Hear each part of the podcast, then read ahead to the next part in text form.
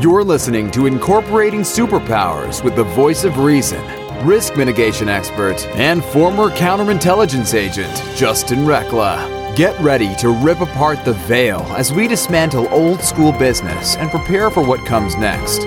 Business will never be the same. Welcome back to Incorporating Superpowers. Today we're going to be tackling a tough topic. It's it's one that we all see, and depending on what side of the fence that you are on, your beliefs, your views might vary. However, I think the one thing that we can all say about this topic is there's a better way of doing it and a less expensive way of doing it. And what am I talking about? I'm talking about healing American healthcare. This this is the this is the topic of today's conversation, and it's one that pertains to business because if you're a business owner, if you have employees, then you're caught up in that system. You're part of that system, and if we can make it better for the end user, we can make it better for each individual, then it is better for business all around. My guest today is Ed Eichhorn. He is the founder and creator of the American Health Healing American Healthcare Coalition, and the author of a book by the same name. Ed, welcome to the show today. Thanks. It's uh, great to be with you, Justin. So I, I got to ask Ed, how did you get into the healthcare world? Well, I, have been in healthcare for many years. Uh, when I graduated from engineering school, I got the opportunity to go to work for a medical device manufacturer. And uh, from there, I, uh, my career grew. Uh, I was an owner of a, uh, a, business that provided services to dialysis patients. I went from there to working in the medical imaging uh, world. And in 2008, I started my own consulting business where I advised medical companies and medical societies about issues related to, you know, healthcare. Fantastic. So you've been in the industry a while, and I would imagine that uh, during that time you you've seen the ups and downs, the fluxes, the changes, the mm-hmm. the the the, the Robin Peter to pay Paul methodologies of our healthcare system. So, what would you say is the number one problem with our American healthcare system? Well, as, as many uh, researchers have said, we have a great healthcare system. It's just too expensive. It is by far the most expensive healthcare system in the world. Our costs are twice as high for the same services and pharmaceuticals than all of the nations of the uh, Organization for Economic and Cooperative Development. That includes 37 democracies that are a part of the UN, uh, and that is that is one of the biggest problems. It's just not affordable if you don't have good insurance, and as a result, even with the passage of Obamacare about 10 years ago, about 29 million Americans have no insurance, and another 40 million are actually underinsured. And that group of 60 million Americans, which is about 20% of our population, uh, they all act as if they're uninsured. So they don't seek care till late in, the, in, in diseases. And that results in more expensive care and also uh, outcomes that would have been better had they been diagnosed earlier in the course of their disease. So we, are very interested in making healthcare available to everyone in a way that is not really socialized medicine. We would like to do it in a way that uh, allows us to uh, build on our, our system of uh, capitalistic endeavor.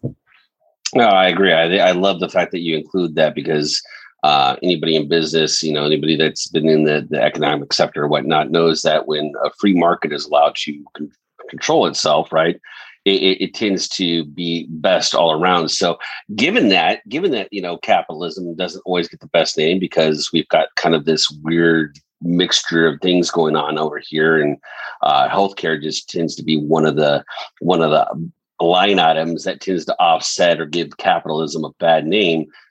Why then is our healthcare system so expensive? Well, there there are a number of reasons. Uh, uh, uh, we pay more for drugs in our, our country, even though more than 60% of the pharmaceutical companies are based here than any other than any other nation in the world. In fact, it's been studied a number of times. We pay for the same drugs to treat the same diseases uh, about two uh, 2.6 times more than uh, uh, all of Europe pays. Oh. And, that, and the cost of drugs in the United States is one of the most rapidly growing areas of, of healthcare. Uh, you know, the pharmaceutical industry has done a fantastic job of bringing uh, forward uh, vaccines to fight uh, the pandemic that we all all live with. But uh, a number of things that they do are very, very expensive. Um, for example, in um, in the, in the 1980s, a big push was to uh, encourage drug companies to make drugs for uh, orphan drugs for diseases uh, that didn't affect gigantic populations, and uh, that's been very successful. Um, there's about 600 drugs that have been passed in that way. And unfortunately, the price of them has gone up by a factor of 64 times since the law was passed. So, for example, if, if someone has hepatitis C, the average cost for those drugs are like $80,000 a month.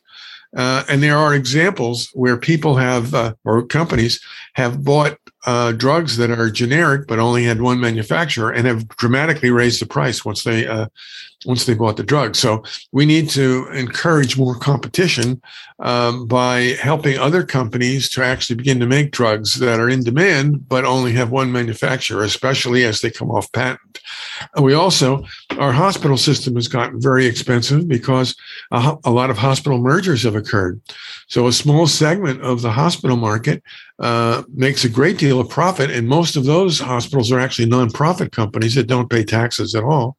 And a, a larger segment, about 3,000 of our hospitals, uh, just break even or lose money and unfortunately, in, in rural healthcare, we have two hospitals a month that are closing.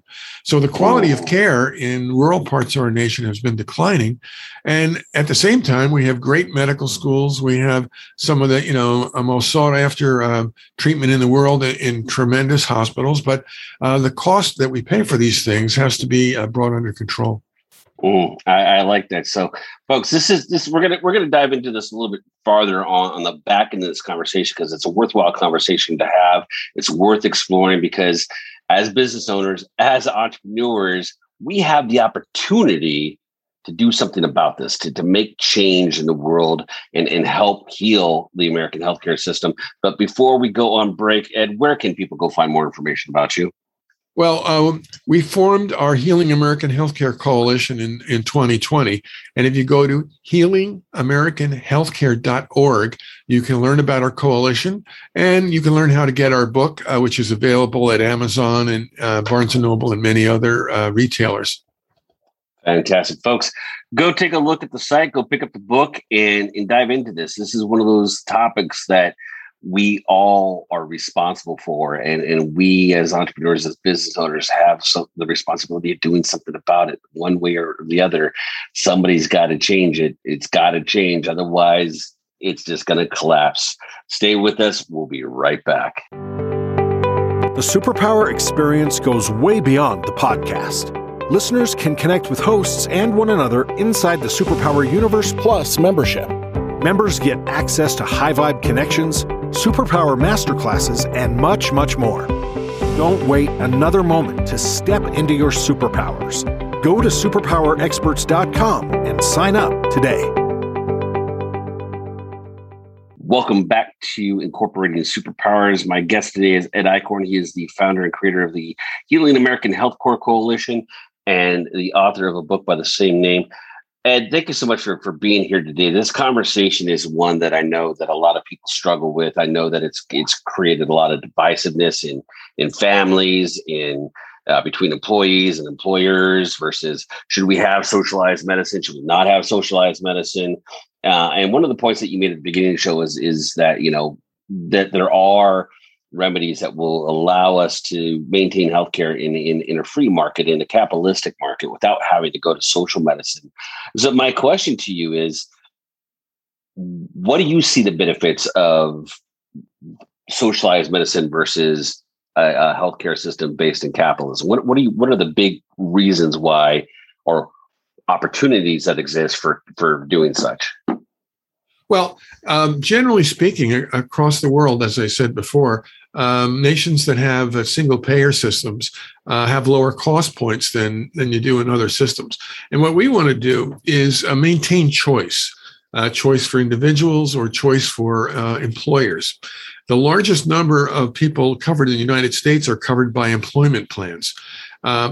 Uh, but they, they, they've gotten very expensive over the last 15 years because of the rising cost of um, you know providing care. So um, what we would do is we would use part of the government's opportunity to lower cost, and we would have a public option.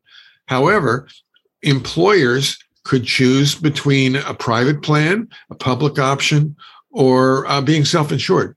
Uh, and we believe all employers actually should provide insurance through one of those sources.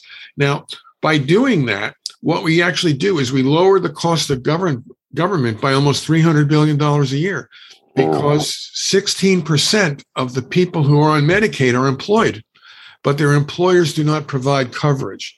But if we can make coverage more affordable and create competition, I believe private insurance companies would work to meet the cost as best they could of a public option.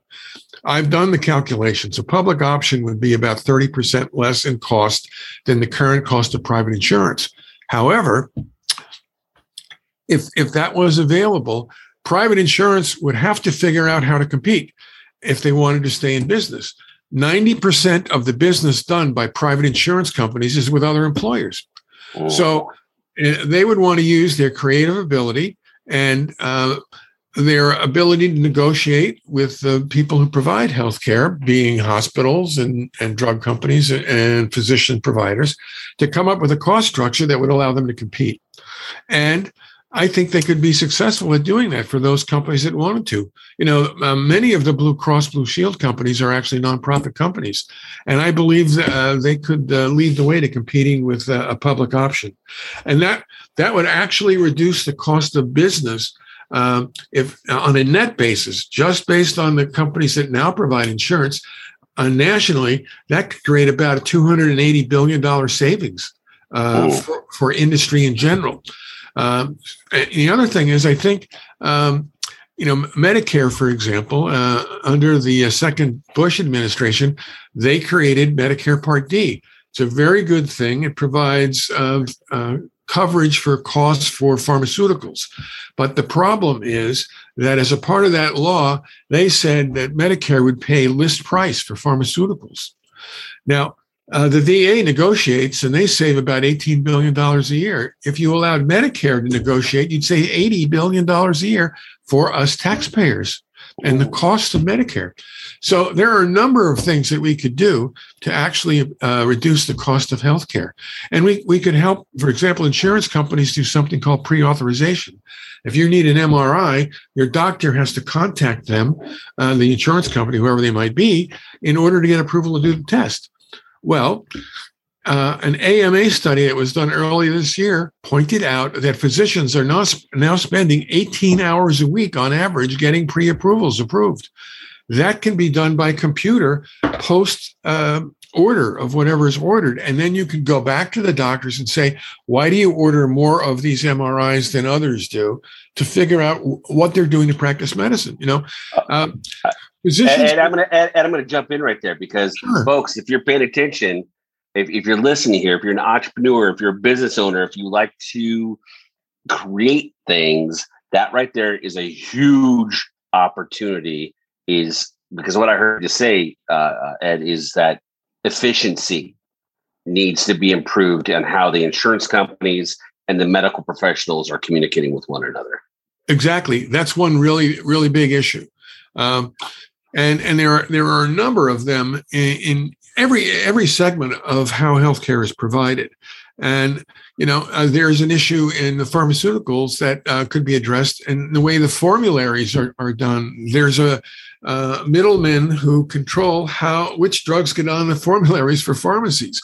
That needs to be updated and corrected also. So there, there are many areas where we could do a better job uh, with our healthcare system. We can maintain competition, we can maintain choice, and we can lower costs. Um, this this is this, this right here, Ed, is is one of those things that there's so much opportunity out there. There are and, and, folks, if you're paying attention, nowhere in this conversation did Ed say we need to raise taxes to improve our healthcare system. You know, actually, Justin, uh, if our healthcare plan, which in our book is called the Eichhorn Hutchinson All Care Plan, because you're named anything, you know, but that was the name we chose. Um, but if our plan became uh, the way healthcare was done in the United States, all of the Obamacare taxes could be eliminated. Yeah, well, there, there it is, folks. There it is. There is a better way. And this conversation is intriguing. I do want to ask one more question here because sure. there's there's a lot of problems that we've identified. There's a lot of opportunity to be had for those in the right in the right sectors who, with the right know-how and, and method and, and means. What's the first step for this transformation of healing American healthcare? I know there's a lot of problems that we've identified, a lot of costs, a lot of things, but really, as a society, as a culture, what is the first step for us to be able to start making those changes? Well, I think the first step is really uh, education, uh, learning about the problem and how to make things better. And, you know, that means each of us has uh, a responsibility to understand more about healthcare, especially if we want to make a difference. But we also have to work to educate our legislators. I wrote an article a while back called Strategic Compromise. And our plan would allow Democrats and Republicans in the House and the Senate to compromise because Republicans generally want to reduce, in a conservative way, would like to reduce the cost of government. And Democrats are interested in single payer or Medicare for all that would uh, provide more health care. A plan like ours allows there to be more health care. Everyone would have health care. And it also allows uh, us to reduce the federal budget by $300 billion a year.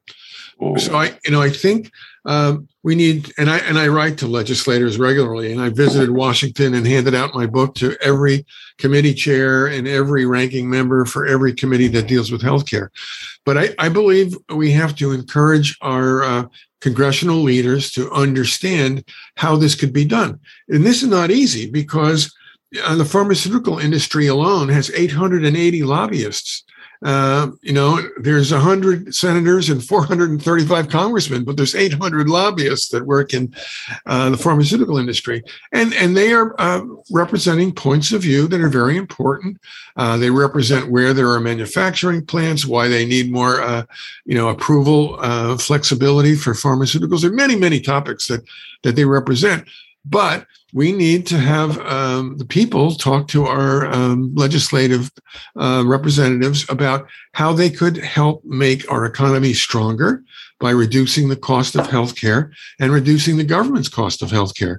And, and I, I, think it is a uh, conversation that we all should have.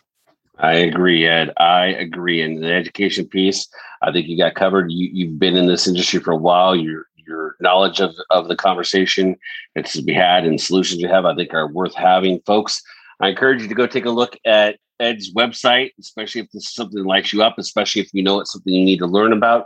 Ed, one more time, where can people go learn uh, more about you? HealingAmericanHealthcare.org. Fantastic. Folks, this conversation matters. This conversation is is part of the bigger picture. It's part of why you got into business. It's part of why you wanted to change the world. It's it's part of all of that and we have a responsibility to it. So go out there do what you're best at make change help people up level so we can heal american healthcare together. And until next time go out there incorporate your own superpowers so you can change the world. Take care are you ready to discover your superpowers? Go now to superpowerexperts.com and take the superpower quiz today.